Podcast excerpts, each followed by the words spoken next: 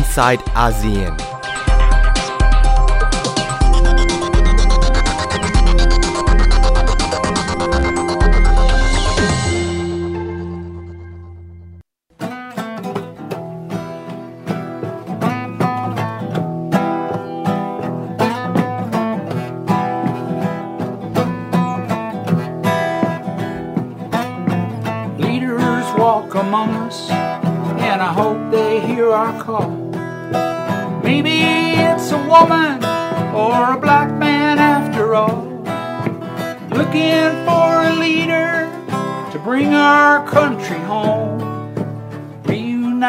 Red, white, and blue before it turns to stone.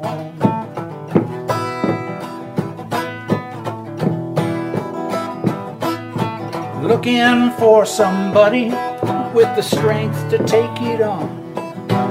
Keep us safe together and make this country strong.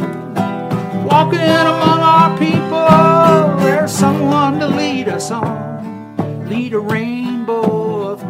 of colors in a broken world gone wrong.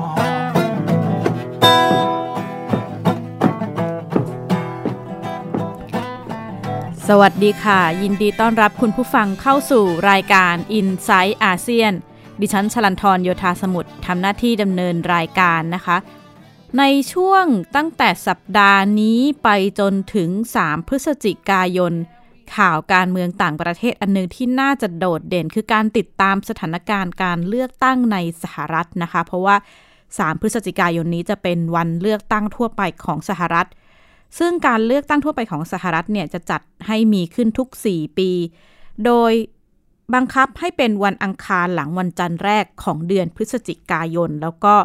ผู้สมัครรับเลือกตั้งเป็นประธานาธิบดีก็ต้องเป็นพลเมืองอเมริกันโดยกำเนิด มีอายุไม่ต่ำกว่า 35 ปี มีถิ่นที่อยู่ในสหรัฐมาแล้ว ไม่ต่ำกว่า 14 ปี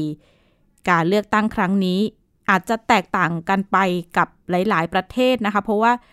ไม่ใช่การเลือกประธานาธิบดีโดยตรง แต่ว่าเป็นการเลือกตั้งคณะผู้เลือกตั้งหรือที่เรียกว่า electoral college ทำหน้าที่ไปเลือกประธานาธิบดีอีกครั้งนะคะ ซึ่งแต่ละรัฐเนี่ยมีจำนวนคณะผู้เลือกตั้งไม่เท่ากัน ก็จะขึ้นอยู่กับจำนวนประชากร โดยจำนวนคณะ ผู้เลือกตั้งเนี่ยก็จะมาจากจำนวนสมาชิกสภาผู้แทนราษฎรหรือว่าสสของเขา บวกกับจำนวนวุฒิสมาชิก ซึ่งวุฒิสมาชิกของรัฐแต่ละรัฐเนี่ยจะมี2คนเท่ากันหมดทุกรัฐ ที่แตกต่างคือจำนวนสสที่จะขึ้นอยู่กับจำนวนประชากร โดยรวมจะมีคณะผู้เลือกตั้งทั้งหมด 538 คนนะคะ นั่นหมายถึงว่าบรรดารัฐเล็กๆ ต่างๆเนี่ยก็จะมีที่มีสสหนึ่งคน ก็จะมีคณะเลือกตั้งทั้งหมด 3 คน ดังนั้นรัฐที่มีจำนวนประชากรมากจึงมีความสำคัญมากในการเลือกตั้งของสหรัฐนะคะ เพราะว่าการเลือกตั้งประธานาธิบดี คะแนนผู้มีเสียงผู้มีสิทธิ์ออกเสียงเนี่ยแม้จะสำคัญ แต่ว่าสิ่งที่ชี้ขาดเลยก็คือคะแนนของคณะผู้เลือกตั้ง จึงไม่แปลกที่หลาย ๆ ครั้งในการเลือกตั้งสหรัฐ ผู้ที่ได้คะแนนเสียงจากประชาชนเป็นจำนวนมาก หรือว่าที่เรียกที่เรียกว่า popular vote เนี่ย กลับไม่ได้ตำแหน่งประธานาธิบดี เช่นการเลือกตั้งในปี 2016 ระหว่างทรัมป์กับฮิลลารีหรือว่าการเลือกตั้งในปี 2000 ระหว่างอัลกอร์กับบุชนะคะ ซึ่งการเลือกตั้งในปีนี้ ผู้สมัครจากสองพรรคใหญ่ก็คือประธานาธิบดีโดนัลด์ทรัมป์จากพรรคริพับลิกันแล้วก็โจไบเดนเป็นผู้ท้าชิงจากฟากเดโมแครตหลายๆ คนที่ติดตามสถานการณ์การเลือกตั้ง บางคนอาจจะรู้จักทรัมป์มาค่อนข้างพอสมควร แต่ว่าอาจจะไม่ได้รู้จักโจไบเดนมากสักเท่าไหร่ ลองไปติดตามประวัติความเป็นมาปูมหลังของทั้งสองคนค่ะ มหาวิทยาลัยเคสเวสเทิร์นรีเซิร์ฟกำลังเตรียมพื้นที่เพื่อจัดงานดีเบตครั้งแรกของผู้ท้าชิงตำแหน่งประธานาธิบดีสหรัฐ ระหว่างโดนัลด์ทรัมป์จากริพับลิกัน และโจไบเดนจากเดโมแครตการดีเบตจะแบ่งออกเป็น 6 ช่วง ว่าด้วยประวัติของสองผู้ท้าชิง ประเด็นการแต่งตั้งผู้พิพากษาศาลฎีกา สถานการณ์โควิด -19 ประเด็นปัญหาเศรษฐกิจ ปัญหาเชื้อชาติและความรุนแรง และสุดท้ายความน่าเชื่อถือของการเลือกตั้ง หากมองประวัติของสองผู้ท้าชิง ด้วยวัย 77 โจไบเดนนับเป็นผู้ลงสมัครชิงตำแหน่งประธานาธิบดีสหรัฐที่ทำงานการเมืองมายาวนานที่สุด ปี 1973 เพียงหนึ่งเดือนหลังได้รับเลือกเป็นวุฒิสมาชิกรัฐเดลาแวร์ โจไบเดนต้องสูญเสียภรรยาและลูกสาวคนเล็กจากอุบัติเหตุรถยนต์ ท้ายที่สุด เขาสาบานตนเข้ารับตำแหน่งในโรงพยาบาล ขณะที่ดูแลลูกชาย โจไบเดนดำรงตำแหน่งวุฒิสมาชิกยาวนานถึง 36 ปี ระหว่างนั้นผลักดันกฎหมายมากกว่า 40 ฉบับ รวมถึงกฎหมายว่าด้วยความรุนแรงต่อผู้หญิง ที่ไบเดนระบุว่าภูมิใจที่สุด และกฎหมายควบคุมอาชญากรรม และความรุนแรงปี 1994 ที่หลายฝ่ายตั้งคำถามว่าสร้างปัญหาความรุนแรงต่อคนผิวสี นี่เป็นครั้งที่ 3 ที่โจไบเดนลงสมัครชิงตำแหน่งประธานาธิบดี ครั้งแรกในปี 1987 แต่ประกาศถอนตัวจากประเด็นอื้อฉาว กรณีลอกสุนทรพจน์นักการเมืองอังกฤษ ปี 2008 โจไบเดนถอนตัวเพื่อลงสมัครตำแหน่งรองประธานาธิบดีคู่กับบารักโอบามา และดำรงตำแหน่งรองประธานาธิบดีสองสมัย เขามีบทบาทสำคัญในฐานะที่ปรึกษาของโอบามา โดยเฉพาะการต่างประเทศ และบทบาทของสหรัฐในการบุกอิรักท่ามกลางการเลือกตั้งที่ใกล้เข้ามา โดนัลด์ทรัมป์ประธานาธิบดีสหรัฐ เดินหน้าแต่งตั้งผู้พิพากษาศาลฎีกาท่ามกลางเสียงวิจารณ์ และปฏิเสธข้อกล่าวหาเลี่ยงภาษีในช่วง 15 ปีที่ผ่านมา Fake news. It's totally fake news. Made up, fake. อีกด้าน ทรัมป์เดินเกมไม่เห็นด้วยกับการเลือกตั้งทางไปรษณีย์และกล่าวหาเดโมแครตว่าพยายามโกงการเลือกตั้ง จากลูกชายมหาเศรษฐีนิวยอร์ก สู่ประธานบริษัททรัมป์ออ g a ไนเซชันเจ้าของธุรกิจ entertainment รีสอร์ทคาสิโนและโรงแรมหลายแห่งทั่วโลก รวมไปถึงพิธีกรและผู้อำนวยการสร้างรายการเรียลลิตี้ The Apprentice เจ้าพ่อธุรกิจอสังหาริมทรัพย์ และเจ้าของเวทีประกวดนางงาม คือภาพที่หลายคนรู้จักโดนัลด์ทรัมป์ก่อนเข้าสู่การเมือง ทรัมป์แสดงความสนใจลงชิงตำแหน่งประธานาธิบดีตั้งแต่ปี 1987 ปีเดียวกับที่โจไบเดนประกาศถอนตัว ปี 2015 ทรัมป์ประกาศลงชิงตำแหน่งประธานาธิบดีสหรัฐอย่างเป็นทางการ เดินหน้าแคมเปญ Make America Great Again ด้วยนโยบายสร้างความเข้มแข็งทางเศรษฐกิจ สร้างกำแพงชายแดนเม็กซิโก และนโยบายกีดกันผู้อพยพนำไปสู่ผลการเลือกตั้งที่หักปากกาเซียนการเมืองและผลโพลทุกสำนัก เฉือนชนะคู่แข่งอย่างฮิลลารีคลินตัน และขึ้นดำรงตำแหน่งประธานาธิบดีคนที่ 45 ของสหรัฐ ตลอดระยะเวลา 4 ปี ทรัมป์เดินนโยบายอเมริกาต้องมาก่อน เปิดสงครามการค้ากับจีน ถอนตัวจากข้อตกลงและความร่วมมือนานาชาติหลายฉบับ ใช้นโยบายกีดกันผู้อพยพที่เข้มงวด ฝ่ายสนับสนุนเห็นด้วยกับนโยบายดังกล่าว ขณะที่ฝ่ายที่ไม่เห็นด้วย มองว่าทรัมป์สร้างความแตกแยกให้กับสังคมอเมริกัน ขณะนี้จากผลสำรวจโจไบเดนมีคะแนนนำแต่ที่ผ่านมา ลโพเคยพิสูจน์แล้วว่าไม่สามารถเชื่อถือได้ และอีกหนึ่งคำถามใหญ่ คือการถ่ายโอนอำนาจจะเกิดขึ้นหรือไม่หากทรัมป์แพ้การเลือกตั้ง 3 พฤศจิกายนนี้จะเป็นวันตัดสิน ชี้ชะตาการเมืองสหรัฐ ชลันทรโยธาสมุทรไทย PBS รายงาน ช่วงเวลาที่จะเกิดก่อนก่อนที่จะเกิดการเลือกตั้ง จะมีหนึ่งกิจกรรมที่หลาย ๆ คนติดตามนะคะ นั่นคือการประชันวิสัยทัศน์ของผู้ที่ลงสมัครชิงตำแหน่งประธานาธิบดีสหรัฐ ซึ่งจะจัดเป็นช่วง ๆ แล้วก็คราวนี้จะเกิดขึ้น 4 ครั้ง โดย 3 ครั้งเนี่ยจะเป็นการดีเบตระหว่างผู้ท้าชิงตำแหน่งประธานาธิบดี แล้วก็อีกหนึ่งครั้งเป็นการดีเบตระหว่างผู้ท้าชิงตำแหน่งรองประธานาธิบดีนะคะ โดย เมื่อวันพุธที่ผ่านมาช่วงเช้าตามเวลาประเทศไทย เป็นศึกประชันวิสัยทัศน์ที่เกิดขึ้นครั้งแรกระหว่างประธานาธิบดีโดนัลด์ทรัมป์แล้วก็โจไบเดนผู้ท้าชิงจากฟากเดโมแครตแล้วก็จัดขึ้นที่ Case Western University เมืองคลิฟแลนด์รัฐโอไฮโอรูปแบบกิจกรรมที่เกิดขึ้นช่วงนั้นกินเวลา 90 นาทีนะคะ ไม่มีการพักเบรก ไม่มีโฆษณา แล้วก็แบ่งเป็นช่วงช่วงละ 15 นาทีคุยกัน 6 หัวข้อ ได้แก่ปูมหลังของผู้สมัคร ประเด็นศาลสูงสุดสหรัฐ ประเด็นปัญหาโควิด -19 เศรษฐกิจในสหรัฐ ปัญหาเชื้อชาติแล้วก็ความรุนแรงในหลายพื้นที่ แล้วก็ท้ายที่สุดเป็นเรื่องของความโปร่งใสของการจัดการเลือกตั้ง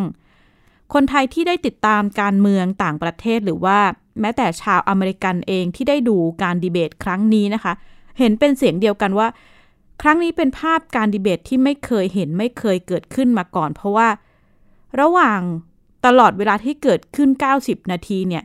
มีการโต้เถียงกันไปกันมาโดยตลอด แล้วก็แม้แต่ในช่วงเวลา 2 นาทีที่ให้เวลาผู้สมัครแต่ละคนแสดงความคิดเห็นแสดงวิสัยทัศน์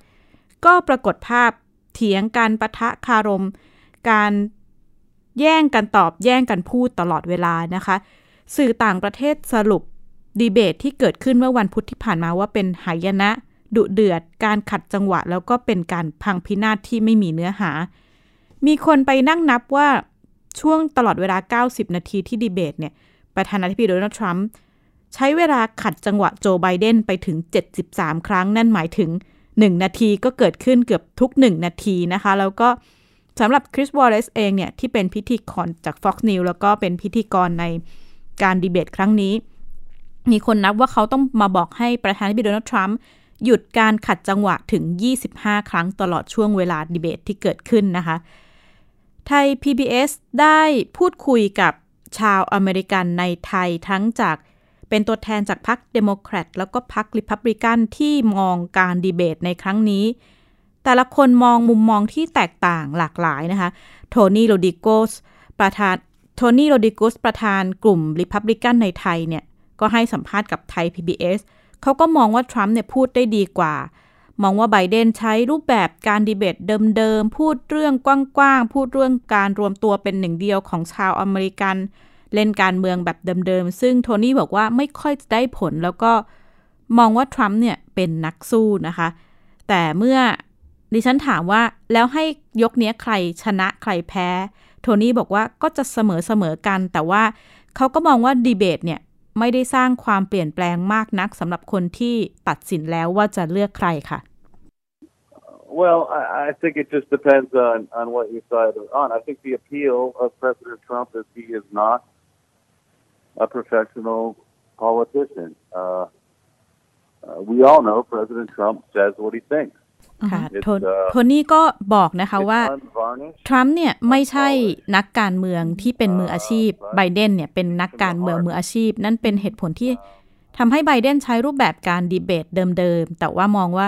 ทรัมป์เนี่ยตอบประเด็นถกเถียงประเด็นได้ตรงจุด โดยเขาก็ย้ำว่าไบเดนพยายามหลีกเลี่ยงตอบประเด็นปัญหาคำถามต่อลูกชายเขานะคะ แล้วก็ไม่ยอม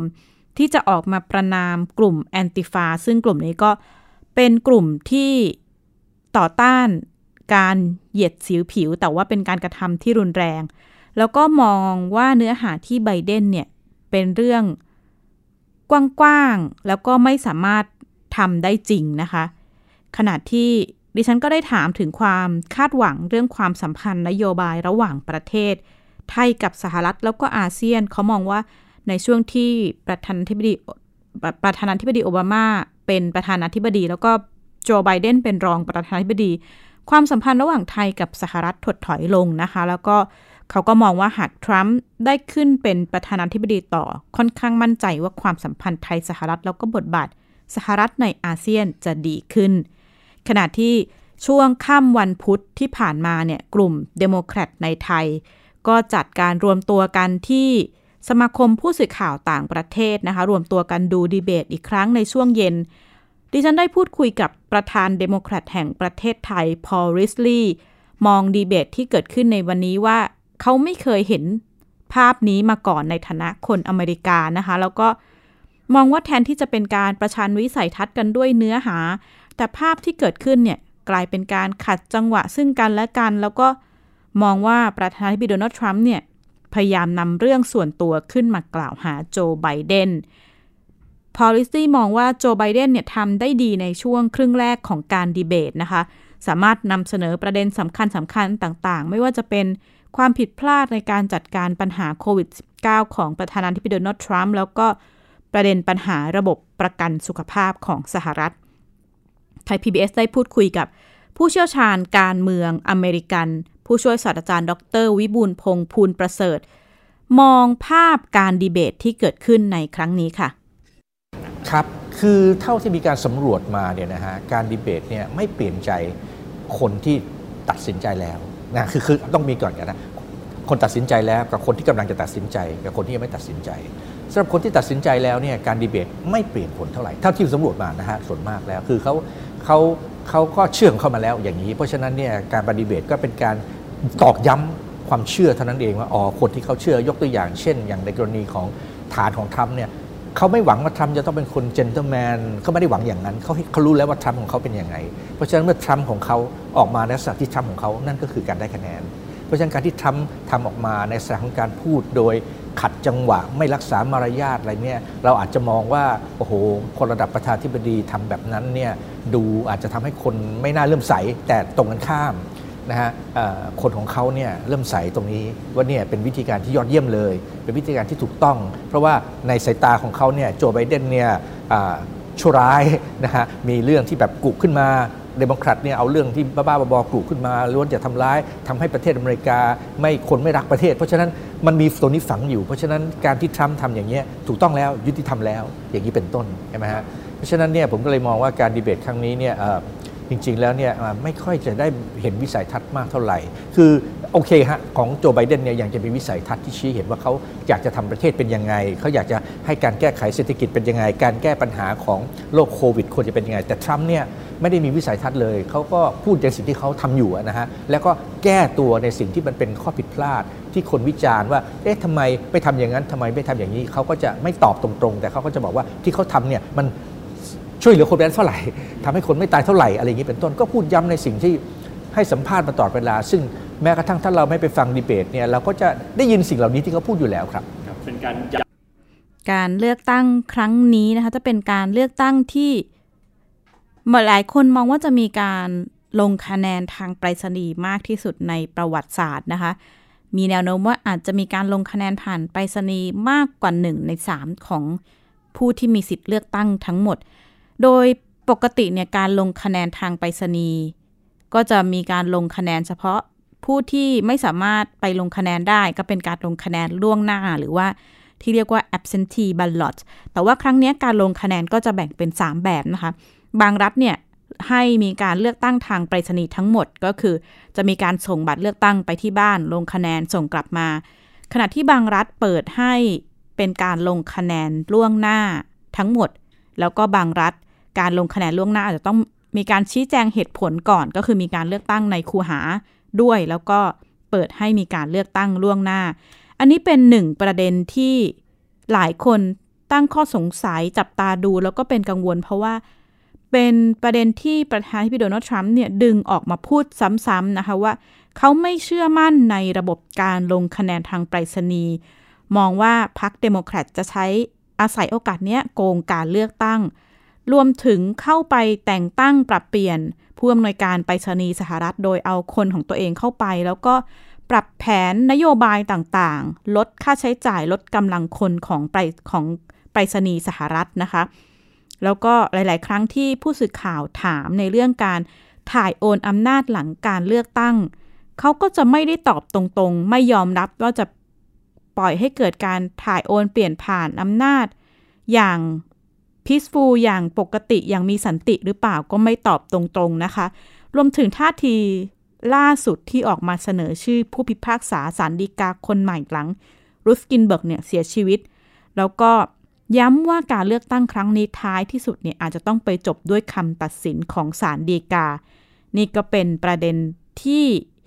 ฟากตรงกันข้ามกับพรรคริพับลิกันเป็นกังวลต่อผลการเลือกตั้งที่จะเกิดนะคะ ดิฉันได้พูดคุยกับ ชาวอเมริกันในสหรัฐ ที่สนับสนุนฝั่งเดโมแครตสนับสนุนโจไบเดนมองแล้วก็เป็นห่วงการใช้ mail in ballots ในครั้งนี้ค่ะ Again, you know, this is the first time ever in the history of elections in the United States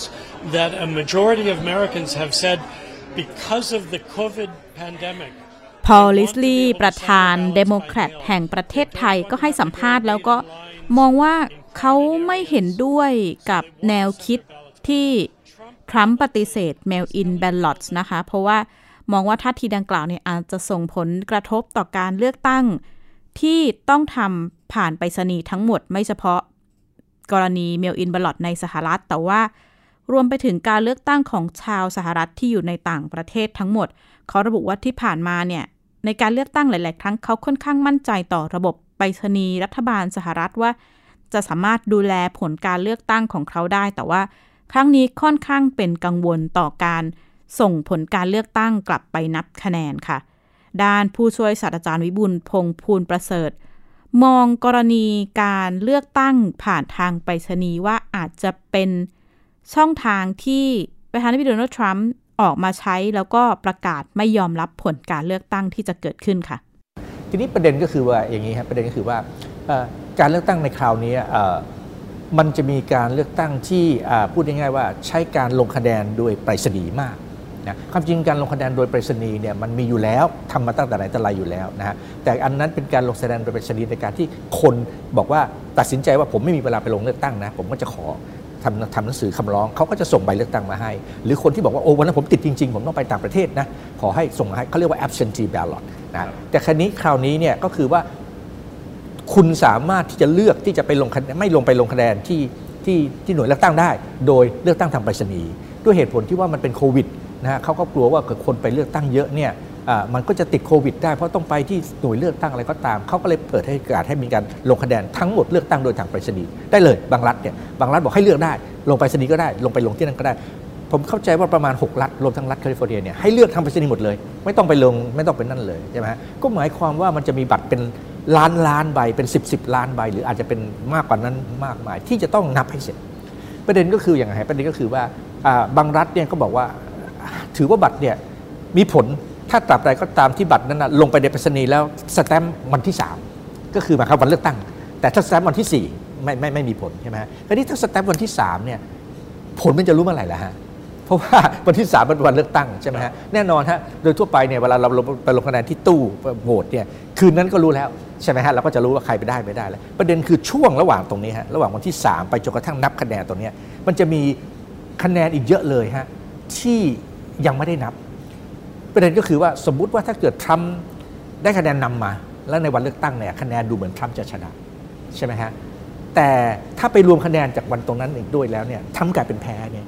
สมมตินะฮะมันก็จะมีประเด็นขัดแย้งขึ้นว่าทรัมป์อาจจะอ้างได้ว่า เอ๊ะคะแนนที่มาเนี่ยมันคะแนนโกงหรือเปล่าอย่างที่เขาพูดในนั้นนะครับว่ามีชื่อเขาแล้วถูกตัดไปบ้างนะฮะมีชื่อสุนัขบ้างชื่ออะไรของเขานะฮะที่เขาว่าหมดซึ่งเขาก็ว่ากันเยอะแยะ ตรงนี้ให้มันอาจจะมีผลทำให้ จะต้องนำหลักจะต้องไปตัดสินที่ที่ศาลสูงสหรัฐอันนี้ถ้าไปตัดสินที่ศาลสูงสหรัฐเนี่ยเราก็รู้แล้วว่าทรัมป์ตั้งผู้พิพากษาเข้าไปใช่ไหมฮะอีกคนหนึ่งเป็น 6 9 ต่อเป็นเป็น6ต่อ3 นะเพราะฉะนั้นเนี่ยมันก็แน่นอนครับผู้พิพากษาเนี่ยก็น่าจะมีการเอ็นเอียงไปในทางที่ตัดสินที่ให้ทำชนะ นี่ก็เป็นภาพรวมมุมมองของผู้เชี่ยวชาญด้านการเมืองสหรัฐ มองการดีเบตรวมถึงการเลือกตั้งที่กำลังจะเกิดขึ้นนะคะ แต่ว่า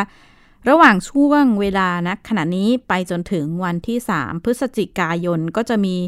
เหตุการณ์หลาย ๆ อย่างเกิดขึ้นนะคะ ในวันที่ 7 ตุลาคม ก็จะมีการดีเบตของผู้ท้าชิงรองประธานธิบดีสหรัฐ ซึ่งก็จะตรงกับวันที่ 8 ตุลาคมช่วงเช้าของประเทศไทย ก็จะเป็นการดีเบตระหว่างไมค์เพนส์รองประธานาธิบดีสหรัฐ จากฟากรีพับลิกัน ดีเบตคู่กับคามาลาแฮร์ริส เป็นผู้แทนจากฟากเดโมแครตแล้วก็วันที่ 15 ตุลาคมนะคะ ก็จะเป็นการจัด การดีเบตของผู้ท้าชิงตำแหน่งประธานาธิบดีครั้งที่ 2 โดยครั้งนี้ก็จะมีความแตกต่างจากครั้งแรกที่เกิดขึ้นเนื่องจากครั้งแรกเนี่ยผู้จัดก็จะเตรียมคำถามส่งไปให้ผู้ที่จะต้องขึ้นดีเบตก่อนหน้า แต่การดีเบตครั้งที่ 2 แล้วก็ครั้งที่ 3 จะเป็นการแจ้งระยะกระชั้นชิดนะคะ ก็จะน่าติดตามว่าผู้สมัครแต่ละคนจะใช้ไหวพริบข้อมูลต่างๆ ขึ้นมาตอบอย่างไรบ้าง แล้วก็อีกวันหนึ่งก็คือวันที่ 22 ตุลาคม ก็จะเป็นครั้งสุดท้ายครั้งที่ 3 ของการจัด presidential debates ซึ่งตลอดช่วงเวลานี้ไทย PBS ก็จะติดตามสถานการณ์ การเมืองสหรัฐอย่างใกล้ชิด แล้วก็จะนำมารายงานให้กับคุณผู้ชม คุณผู้ฟังได้รับทราบ สามารถติดตามได้ทางช่อง 3 ของไทย PBS หรือไม่ก็ติดตามทางออนไลน์นะคะ ไม่ว่าจะเป็นเว็บไซต์หรือว่า Facebook แล้วก็ YouTube ของไทย PBS ต่อสถานการณ์การเลือกตั้งในสหรัฐ ขณะนี้แล้วก็ดิฉันก็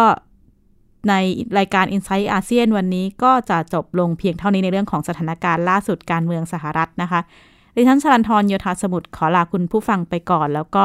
พบกันใหม่สัปดาห์หน้า สวัสดีค่ะ ติดตามรายการได้ที่ www.thaipbspodcast.com แอปพลิเคชัน Thai PBS Podcast หรือฟังผ่านแอปพลิเคชัน Podcast ของ iOS Google Podcast Android Podbean SoundCloud และ Spotify ติดตามความเคลื่อนไหวของรายการและแสดงความคิดเห็น โดยกดถูกใจที่ facebook.com/thaipbspodcast